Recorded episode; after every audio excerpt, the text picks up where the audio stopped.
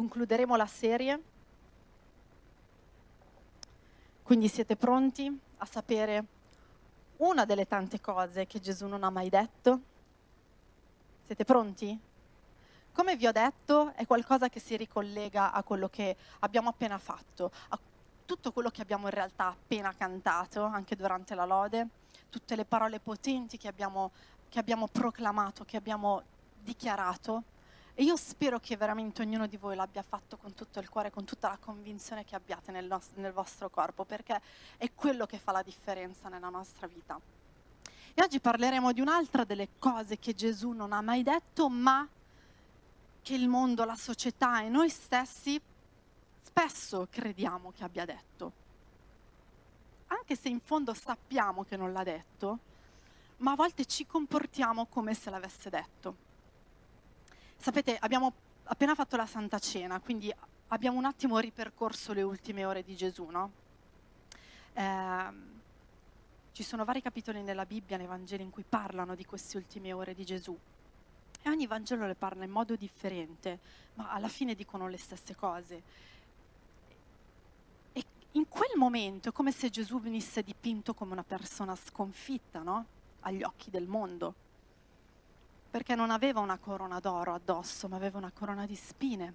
Non era seguito e servito da persone che lo servivano, che lo adulavano, ma era seguito da persone che lo insultavano.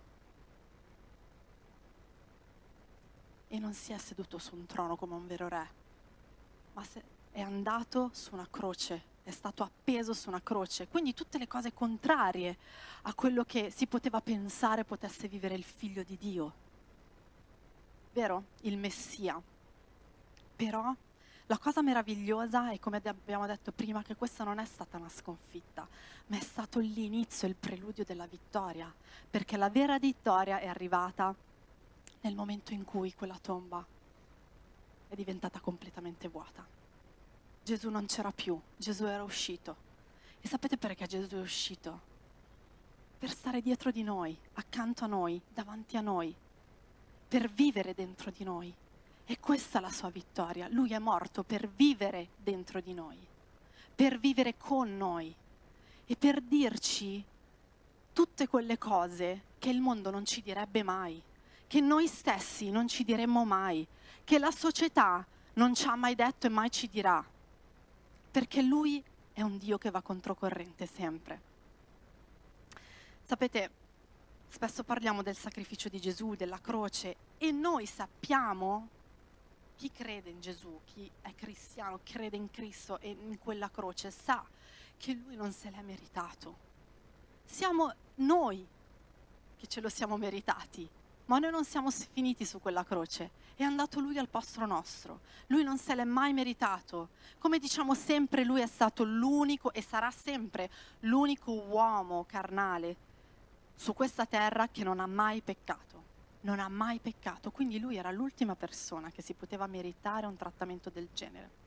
Eppure noi viviamo pensando, che poi da una parte è anche giusto, che le cose bisogna meritarsele, no?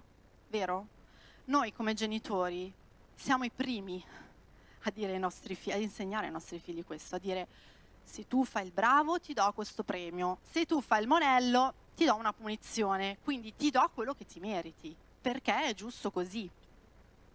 Quante volte noi l'abbiamo fatto con Noah e lo facciamo tuttora, anche perché se noi non facessimo questo, pensiamo che i figli verrebbero su.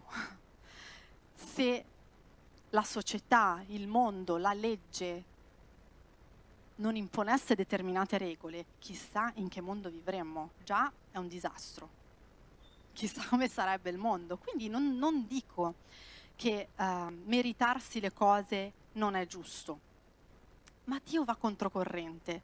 E vi voglio fare un esempio di questo che mi è successo in questa settimana. Il giorno dopo che avevo preparato questo messaggio, sapete, sì, lo sapete molto bene che abbiamo tutti bambini a casa in DAD, quindi genitori, lo sapete molto bene, lo so che sono state settimane molto difficili per tutte voi. C'è Barbara che già che esulta, se vuoi puoi anche alzarti e saltare, non c'è problema. Fallo, sentiti libera. E, stavamo mangiando a pranzo con Noah E come sapete, vabbè, Noah ha sempre avuto un po' di problemi nel cibo, ma adesso grazie a Dio mangia tutto, quindi sono felicissima di questo. Però ovviamente, come tutti i bambini, ho scoperto, perché tanti bambini fanno così, tranne Giacomo che si ingurgita anche le sedie, per dire, no? Però tanti bambini magari ci mettono le ore a mangiare, mio figlio ci mette di media un'ora e mezza a mangiare un piattino. Lo mangia, quindi grazie a Dio, però ci mette tantissimo. E quindi ogni volta a tavola è un tira e molla, dai Noah, mangia, mastica, manda giù, dai su, Noah, che... Insomma, e poi puntualmente, soprattutto in queste settimane che siamo stati 24 ore su 24 insieme, una cosa che fanno tutti i bambini, tu gli dici una cosa, lui non ti ascolta neanche, cioè non ti guarda neanche, continua a fare quello che non ti ascolta. Quindi aveva fatto un po' il monello, no? E lui lo sapeva perché non mi aveva ascoltato, io mi ero arrabbiata un po'. E ad un certo punto finisce di mangiare dopo un'ora e mezza e mi dice, mamma, adesso posso guardare i cartoni? Cosa? Ah! Scusa, tu mi stai chiedendo... Ho cercato di mantenere la calma, cosa per me molto difficile, sappiatelo. Mi sono girata e ho detto, cosa mi stai chiedendo? Mi stai veramente chiedendo i cartoni? Sì. Scusa, adesso, secondo te li meriti i cartoni? Mi guarda e fa, e perché non te li meriti? Perché ho fatto il monello. E quindi, secondo te, io adesso te li faccio vedere? Mi guarda, mi fa, no, veramente, io dentro di me, da una parte lo volevo, dall'altra mi sono detta, Miriam, pensa al messaggio che hai fatto ieri. E ho detto, no, ha già capito tutto sto bambino, cioè non c'è neanche bisogno che predico per lui, perché ha già capito tutto. E allora, perché poi mi guarda con quegli occhioni un po' impauriti ma dolci, fa, sì dai mamma, vero che me li fai vedere lo stesso, cosa che con me non succede spesso perché io sono molto rigida con mio figlio. E allora l'ho guardato e ho detto, va bene amore, questa volta facciamo un'eccezione perché il mio amore supera la mia rabbia, quindi te li faccio vedere, però sappi che è un'eccezione, perché se io li facessi vedere ogni volta non imparerebbe la lezione, giusto? Quindi oggi è un po' di questo che voglio parlare, quello che Dio spesso fa con noi. Il fatto di meritarci qualcosa. Meritare significa, voglio leggervi proprio il significato, conseguire o possedere i requisiti necessari per un'attribuzione di merito o per ottenere un trattamento positivo o negativo. Quindi meritare un premio o meritare una punizione. Lui sapeva che meritava una punizione, ma io gli ho dato il premio. Non fatelo sempre con i vostri figli, prima non va bene, cioè non siamo Dio, ok? E il principio in sé è giusto, no? Come ho detto prima, se questa società non applicasse questo principio e noi genitori non applicassimo questo principio ai nostri figli, sarebbe uno sfacelo, cioè veramente, in che mondo vivremmo? Già, viviamo in un mondo molto semplice, quindi non va bene, no? Però grazie a Dio noi non abbiamo lo stesso trattamento da Dio, perché Dio va sempre al contrario. E a volte ti chiedi, ma perché Dio tu ragioni sempre al contrario? Alla fine c'hai sempre ragione, cioè... Alla fine, se ci ragioniamo, capiamo che le sue tattiche sono sempre quelle migliori, e a volte dobbiamo sforzarci di metterle in pratica anche nella nostra vita, con noi stessi e con gli altri, un po' come ho fatto con Noah, no? Alla fine gli ho fatto capire che io in realtà lo amo così tanto che a volte posso cedere, e anche se non se lo merita, io gli concedo la grazia di guardarsi questi benedetti cartoni ogni tanto. E spesso paragoniamo Dio a un genitore terreno, ed è giusto, io lo faccio spessissimo, lo paragoniamo a un padre, lo paragoniamo anche a una madre, nel senso un genitore che ama i propri figli, però non potremo mai comprendere il suo amore che è così grande, perché umanamente, anche biblico c'è scritto, noi non possiamo comprendere completamente Dio, perché è così grande, così potente, che la nostra mente non arriva a comprendere ogni cosa. Però Lui l'ha fatto, Lui è andato su quella croce per perdonare noi, per discolpare noi, per salvare noi che non ce lo meritavamo. Se ci pensate, senza neanche che Lui l'abbiamo chiesto, in realtà. No, me l'ha chiesto, noi non gliel'avevamo neanche chiesto, perché forse non pensavamo e non avremmo neanche mai osato di chiedergli una cosa del genere. È una cosa così grande che neanche ci saremmo arrivati. E Lui l'ha fatta perché ci ama così tanto. Lui si è letteralmente dissanguato su quella croce per noi, letteralmente. Lui ha dato tutto fino alla morte, per noi che non ce lo meritavamo. E lui era l'unico uomo sulla terra che non se lo... per noi che ce lo meritavamo, e lui era l'unico uomo sulla terra che non se lo meritava. Quindi questa è una cosa pazzesca, e questa è la croce. Ma voglio leggere con voi un passo in Luca 23, dove è proprio chiaro questo, e Pilato l'aveva capito prima di tutti, ma non è riuscito a resistere al popolo, no? Qui è Pilato che parla, se mettete il versetto, Luca 23 dal 22 al 25, è Pilato che parla, è già la seconda volta che tenta di convincere il popolo a non uccidere Gesù. È già la seconda volta, ma poi cede perché dice, vabbè, come sapete, come la storia insegna purtroppo, davanti a un popolo incallito non ce n'è. Anche i più ricchi, i più potenti perdono, perché il popolo vince, no? Luca 23, dal 20, non c'è il versetto? No. Lo leggo io, va bene. Dal 22 al 25. Per la terza volta... egli disse loro, egli era Pilato, ma che male ha fatto? Io non ho trovato nulla in lui che meriti la morte. Perciò, dopo averlo castigato, lo libererò. E lì un delirio, la folla incallita che inizia a gridare. Ma essi insistevano a gran voce, chiedendo che fosse crocifisso, e le loro grida e quelle dei capi dei sacerdoti finirono per avere il sopravvento, perché sennò si sarebbe creata una sommossa popolare, una guerra. Allora Pilato decise che fosse fatto quello che domandavano. Cosa fece Pilato? Liberò colui che era stato messo in prigione, cioè Barabba, per sommossa e omicidio. Cioè Barabba era stato messo in prigione e sarebbe stato crocifisso al posto di Gesù, prima che arrivasse Gesù, per sommossa e omicidio. Barabba se lo meritava, io direi, no?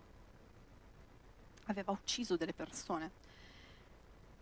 E che essi avevano richiesto, perché all'inizio avevano richiesto di uccidere Barabba, ma abbandonò Gesù alla loro volontà. Quindi lui decide di liberare, ma liberare completamente un omicida e di mettere in croce una persona che non aveva assolutamente colpe, un puro innocente. Barabba si meritava la morte? Sì. Per la nostra concezione, il nostro ragionamento, Barabba si meritava la morte, era Gesù che non se li meritava, ma Gesù andò lo stesso in croce, Gesù lo fece, ha avuto ciò che non si meritava, ha avuto ciò che non si meritava. E la frase di oggi che Gesù non ha mai detto è: otterrai ciò che meriti, perché Gesù è stato il primo a ottenere qualcosa che non meritava, assolutamente. Questa è la più grande dimostrazione che Dio non ha mai detto: otterrai ciò che tu ti meriti. Non l'ha mai detto e non l'ha mai fatto. Iniziando da Gesù Cristo. Spesso lo diciamo, lo pensiamo noi, perché la nostra società ci porta a pensarlo. E ci sembra giusto. Ma io vi chiedo, ma chi siamo noi per giudicare se una persona è meritevole o meno? Chi siamo noi? Siamo i giudici? Vi voglio far vedere un video di un film meraviglioso che per me è stato di una rivelazione pazzesca, anche se avevo già letto il libro, ed è stato uno dei pochi film che dopo aver letto il libro era esattamente come mi immaginavo. E è un film dove... per chi non l'ha visto, non ha letto il libro, riassumo un attimo. Questo padre che va in campeggio con i suoi 3 figli, la più piccola si perde, poi si scopre che è stata rapita e uccisa. Questo padre disperato va a cercare questo rapitore e ad un certo punto si trova come in un'altra dimensione, in un'altra realtà. È tutto un romanzo, ovviamente, creato per far capire determinate cose, e si trova di fronte a Dio, Padre, Figlio e Spirito Santo, queste 3 persone che impersonificano la Trinità di Dio. E tutto questo film è basato sulla sua relazione, sul suo incontro con Dio, Figlio e Spirito Santo. ed è meraviglioso. Però ad un certo punto, siccome lui, nonostante avesse già parlato con Dio, con Gesù e con lo Spirito Santo, e la sua rabbia continua a pervaderlo, allora Gesù lo manda in un posto a parlare con un'altra persona che impersonifica la saggezza. E qui è proprio una rivelazione, perché spiega che cosa vuol dire quello che è successo sulla croce. Quindi vediamolo un attimo.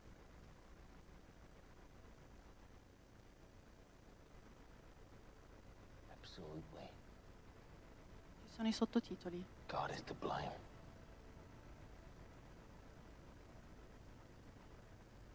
Well, if it's so easy for you to judge God,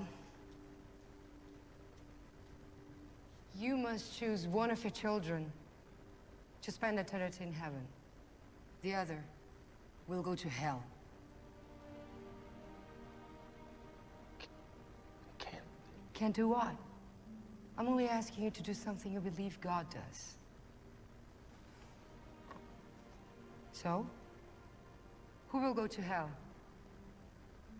You could choose Kate. She said some pretty hurtful things. She shuts you out. You're not even sure if she loves you anymore.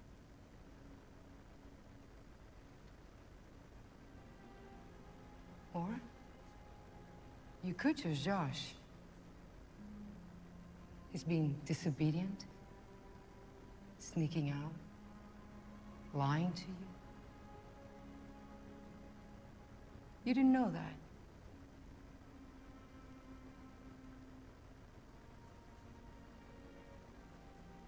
Mackenzie, make your choice. I won't do this anymore. I can't do this. Can't do what? I can't. I won't. You must. This isn't a game. You have to. You know what? This isn't fair. You must.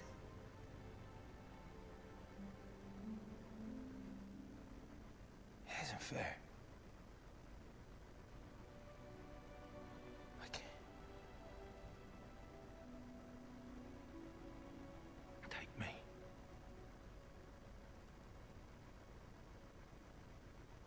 I'll go instead of them. I'll take their place. You take me. I'll go in their place. You leave my kids alone and you take me.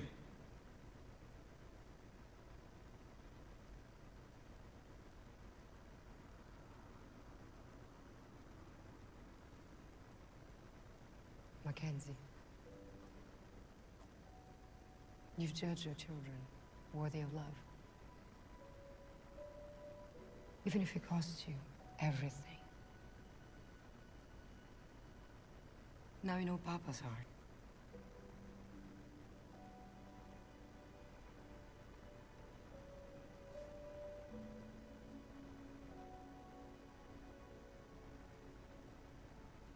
You know, I don't understand is how God can love Missy and put her through so much horror.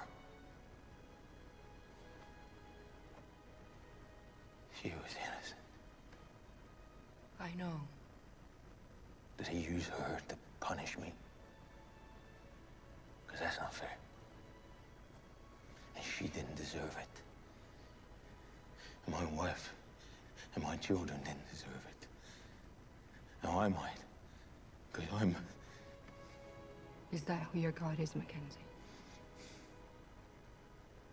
No wonder you're drowning in great sorrow. God isn't like that. This was not God's doing. Yeah, stop it.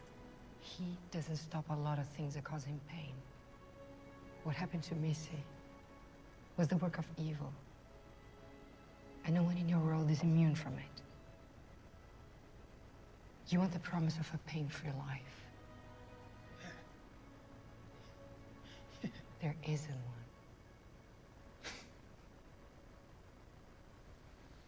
As long as there is another way in this universe, free not to follow God. Evil can find a way in. There's gotta be a better way.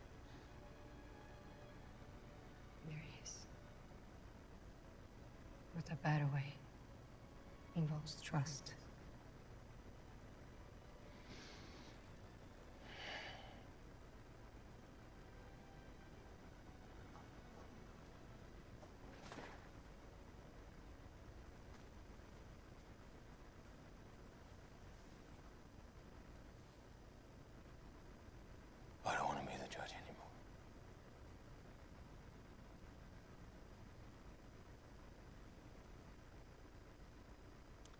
Ok, quanti di voi l'avevano già visto? Se non avete visto questo film vi invito a vederlo, se volete poi, grazie, vi passiamo il link, perché purtroppo non è stato tradotto, ma lo trovate su YouTube con i sottotitoli, ma è meraviglioso.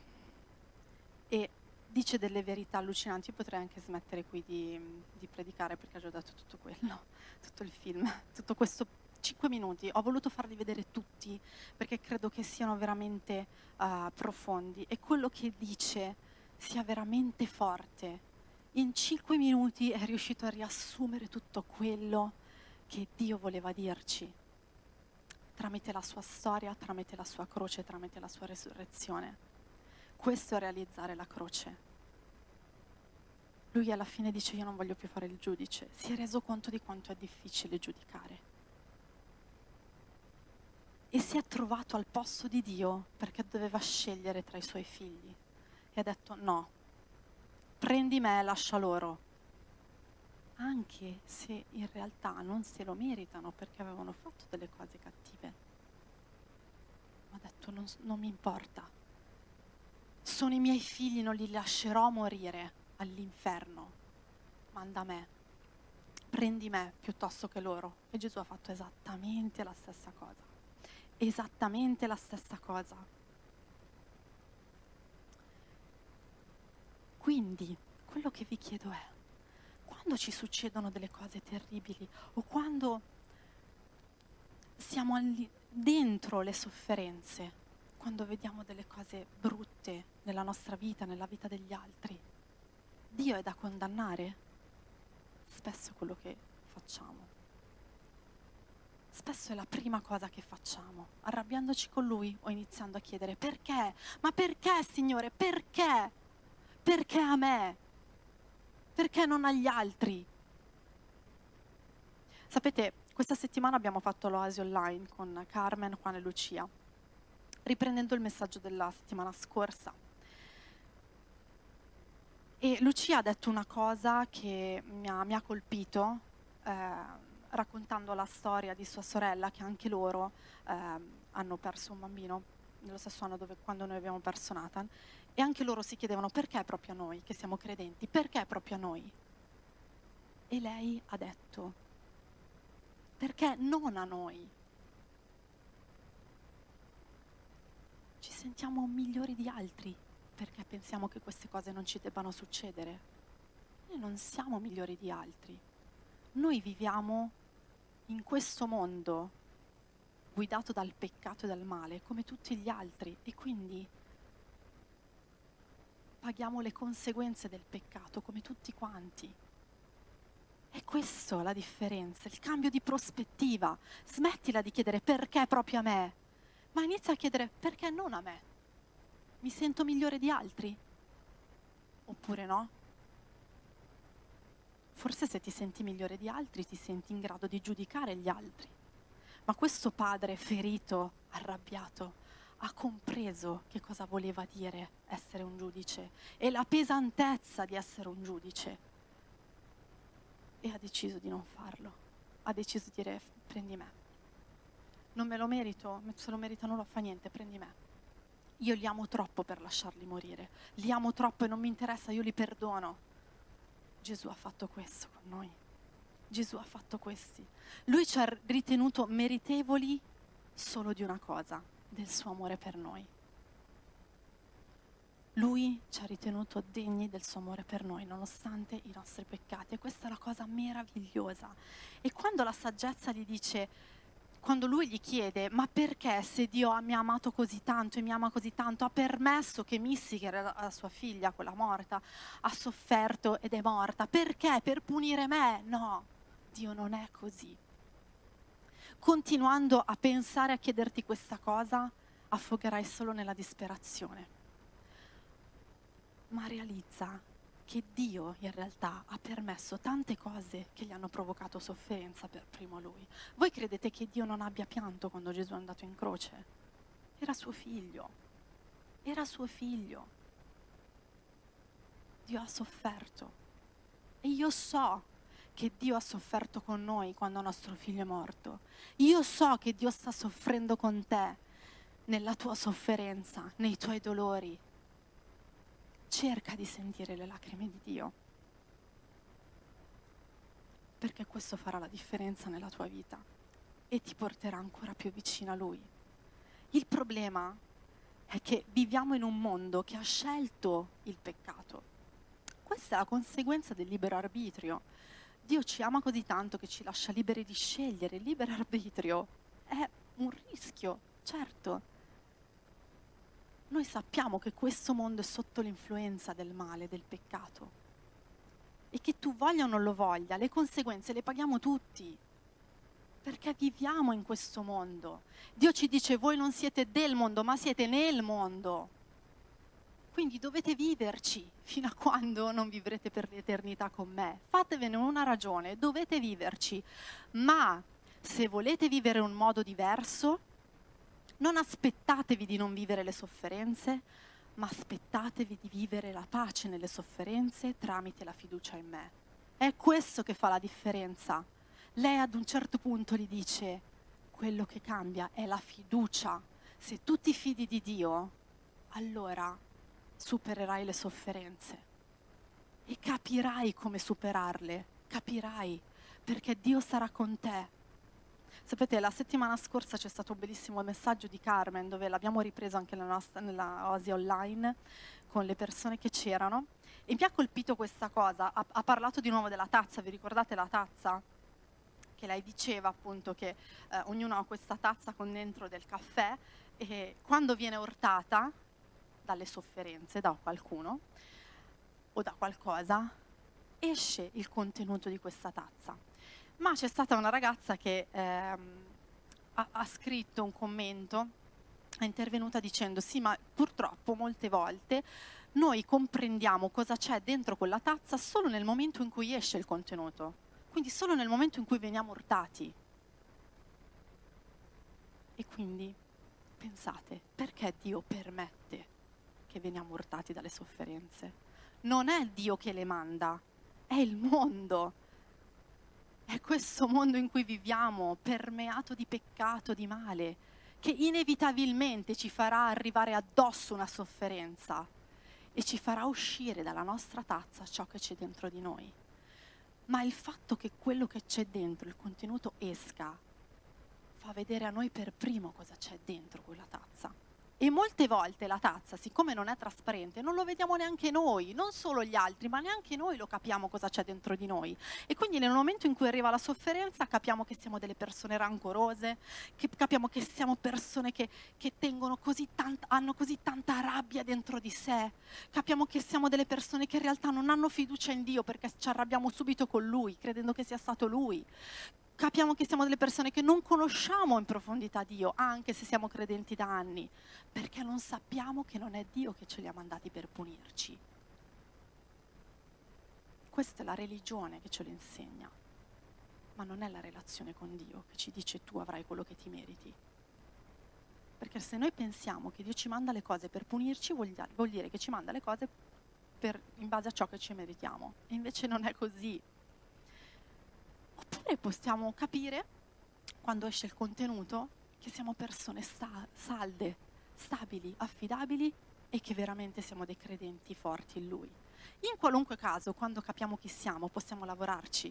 Possiamo lavorarci per migliorare i nostri difetti, per andare oltre i nostri limiti, o per potenziare le nostre qualità.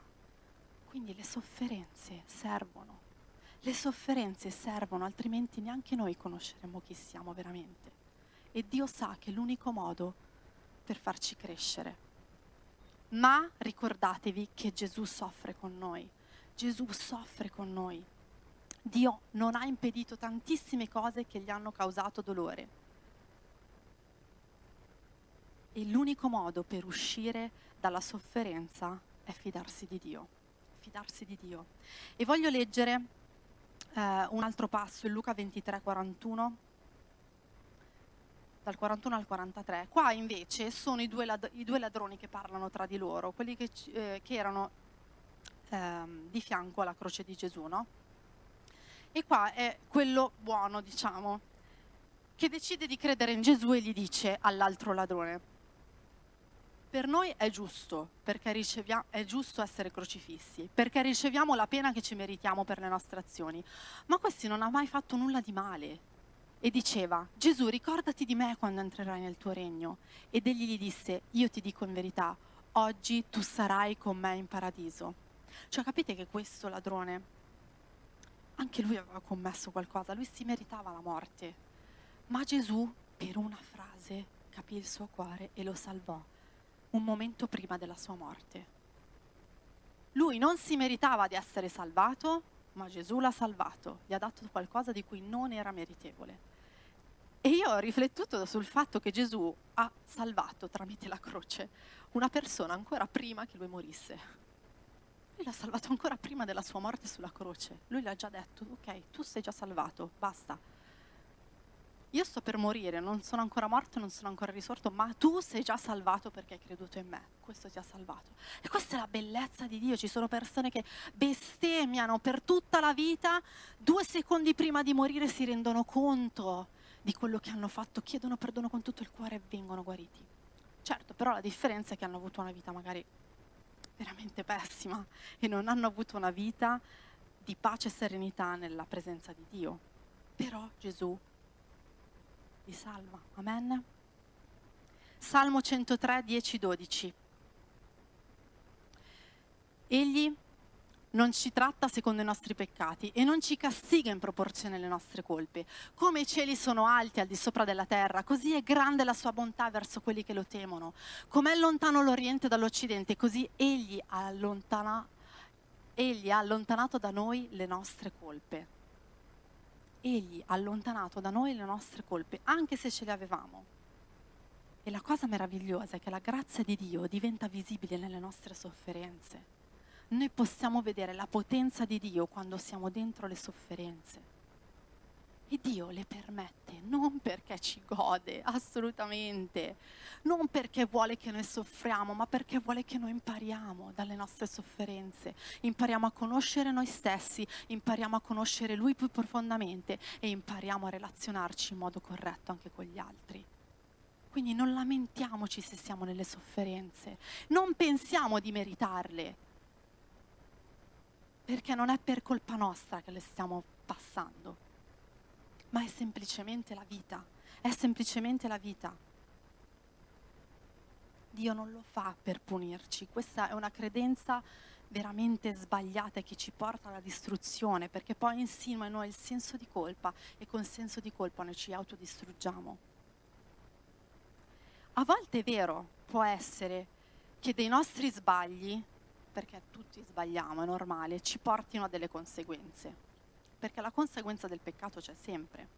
Però a volte non è sempre così. Se pensiamo alle malattie, sono cose che arrivano. Non possiamo pensare che sono la conseguenza del nostro peccato. Anche perché noi siamo persone corruttibili, che moriremo prima o poi. Quindi ci sono determinate situazioni in cui a volte ce le cerchiamo e paghiamo la conseguenza dei nostri peccati, e a volte non è così, ma in entrambi i casi la cosa meravigliosa è che Dio ci dice: stai sereno, la mia grazia ti basta, stai tranquillo, la mia grazia ti basta, perché la mia potenza si dimostra perfetta nella debolezza, secondo Corinzi 12,9. Quindi te lo meriti perché hai peccato veramente, hai sbagliato? Lui ti dice: non ti permetterò di morire, ti perdono. Come ha fatto con la donna adultera, ne abbiamo parlato qualche settimana fa, giusto? Quella donna si meritava di morire, si meritava di essere punita, perché ha commesso adulterio ed è stata beccata sul fatto. Ma Gesù ha detto: io ti perdono, vai a non peccare più, ma io ti perdono, non te lo meriti. Lei stava per pagare la conseguenza del suo peccato, ma Gesù non l'ha permesso. Oppure non te lo meriti perché non hai fatto nulla di male, però ti è successa comunque questa sofferenza e lui ti dice: non ti preoccupare, io ti riscatterò, ti darò forza di andare oltre, stai tranquillo perché la mia grazia ti basta. L'unica soluzione? Fidati di me, fidati di me. Non continuare a chiederti perché, ma fidati di me. Lui oggi e tutti i giorni è risorto per ricordarci questo, per ricordarci che lui non è rimasto in quella croce morto e sanguinante, ma è uscito da quella tomba trionfante per stare accanto a noi, per farci sentire la sua presenza, per farci sentire il suo sostegno e per dire: io non sono morto, ehi, smettila di piangere, perché io non sono morto, e smettila di piangerti addosso per le tue colpe, perché io ti ho già riscattato, basta, non è più il momento di piangere, è il momento di essere trionfanti, andare avanti a testa alta, perché tu sei mio figlio, io ti ho riscattato e sei degno in me. E anche se pensi di non meritarti alcune sofferenze, vai avanti, fidati di me, perché io ti riscatterò e la tua vita sarà meravigliosa con me per l'eternità. Solo quando capiremo questo, che crediamo in un Dio meraviglioso che non ci condanna in base ai nostri meriti, ma che ci salva in base al suo amore, al suo amore. Solo quando capiremo che basta solo fidarsi e amarlo, allora lì avremo un rapporto così stretto con lui che quando arriveranno quei colpi che ci faranno uscire dalla tazza il contenuto, noi saremo pronti. Saremo pronti e saremo consapevoli di quello che c'è dentro e saremo pronti ad andare avanti. E non ci faremo scalfire dalle sofferenze. Sapete, anche noi ci siamo chiesti tante volte quando Nathan è morto perché, e come vi abbiamo raccontato tante volte, quando ogni volta che andava a fare una visita ci trovavamo in queste sale d'aspetto con tante persone che erano palesemente non credenti, da come parlavano, da come erano pieni di figli sani, magari 3-4 bambini, e noi ci diciamo: ma perché loro sì e noi no? Ma perché? Ma non è la domanda giusta, non è la domanda giusta, perché Gesù ci ha riscattati, è vero, ci ha urtato qualcosa di così forte che probabilmente tutto il contenuto dentro quella tazza è uscito, perché era talmente forte il colpo che non poteva rimanere niente dentro. Ma quando è uscito abbiamo fatto in modo che quel contenuto creasse frutto e seminasse dei semi nuovi, annaffiasse dei terreni fertili. E questo è il risultato. La Chiesa Oasi, voi non siete merito nostro, siete merito di Dio, di quello che Dio ha fatto tramite noi. E io sono certa che Dio ha pianto con noi, ma nel frattempo diceva: sì, ora piangiamo, ma dopo gioiremo, perché questa io la trasformerò nella vostra vittoria. È questo che fa la differenza, è questo che fa la differenza. E questo non vuol dire che se noi non otteniamo ciò che ci meritiamo o otteniamo ciò che non ci meritiamo, vedetela come volete, dobbiamo cambiare il nostro atteggiamento e siamo liberi di fare quello che vogliamo, perché tanto Dio ci dà comunque, ci perdona comunque. No, non è così. E vi faccio vedere un ultimissimo video di 2 minuti per farvi capire perché. Mandate l'ultimo video, sempre di questo film.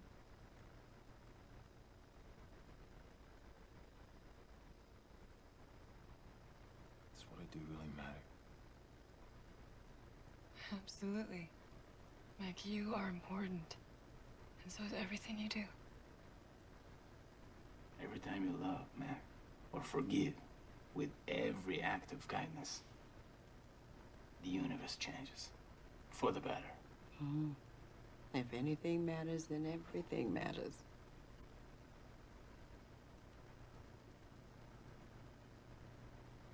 Then I want to go home. Yeah. Can we ask you to do something for us when you go? Anything. Kate need you? She blames herself for Missy's death.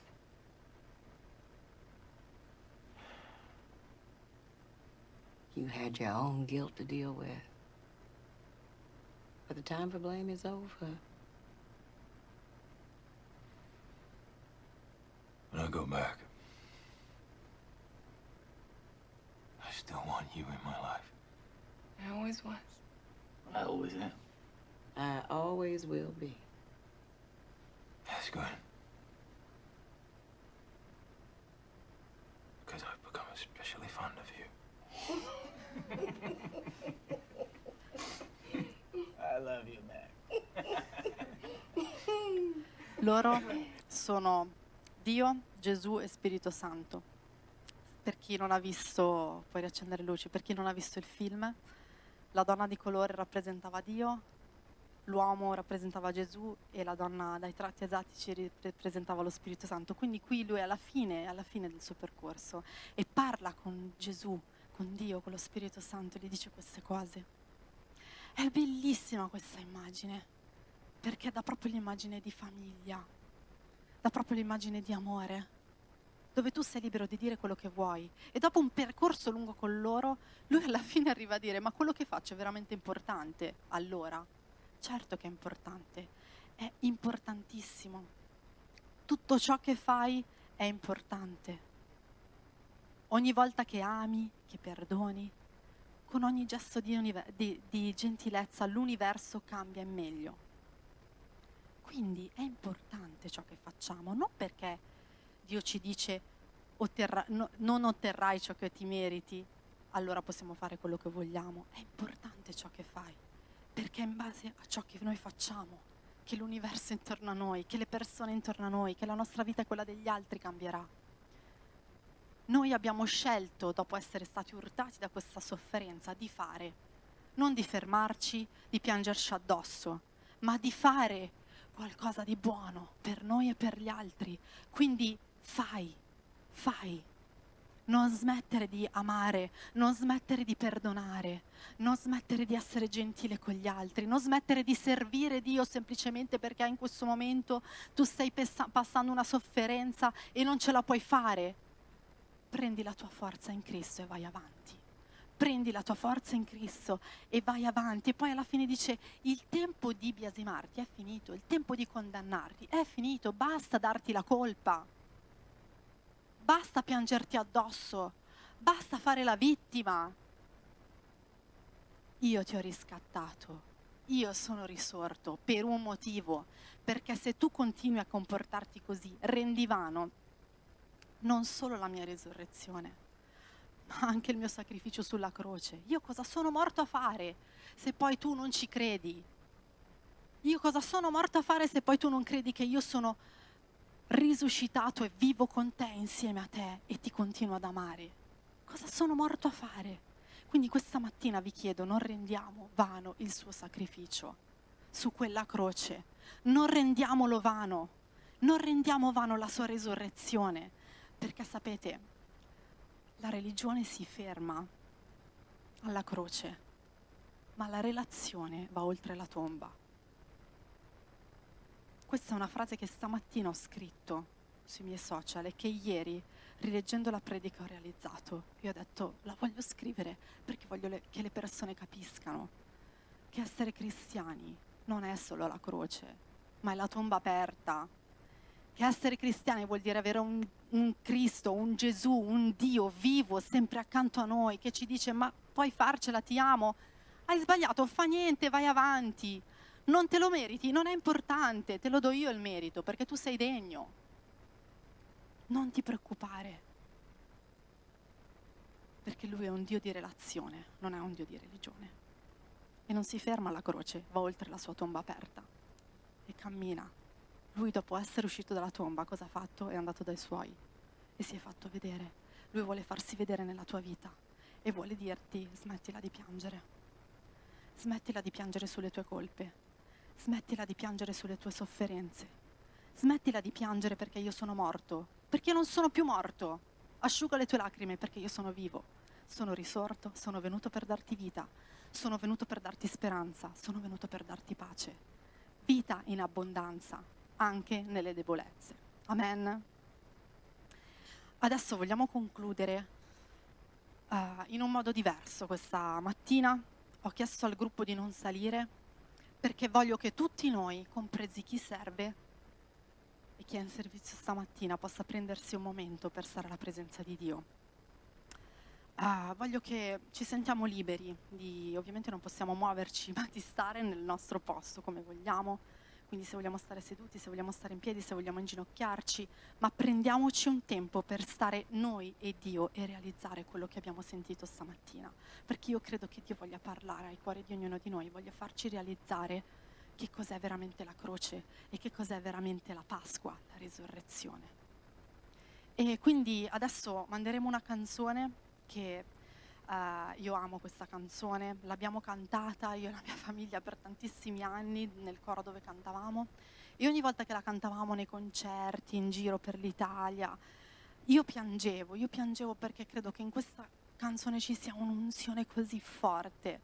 L'ha scritta una persona, un artista, un cantante, dopo anni di droga, di cadute.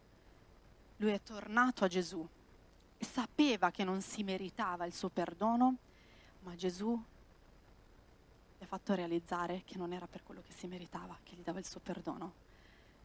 Questo album si chiama Rinascita, lui è rinato spiritualmente, ha scritto questa canzone che è così potente.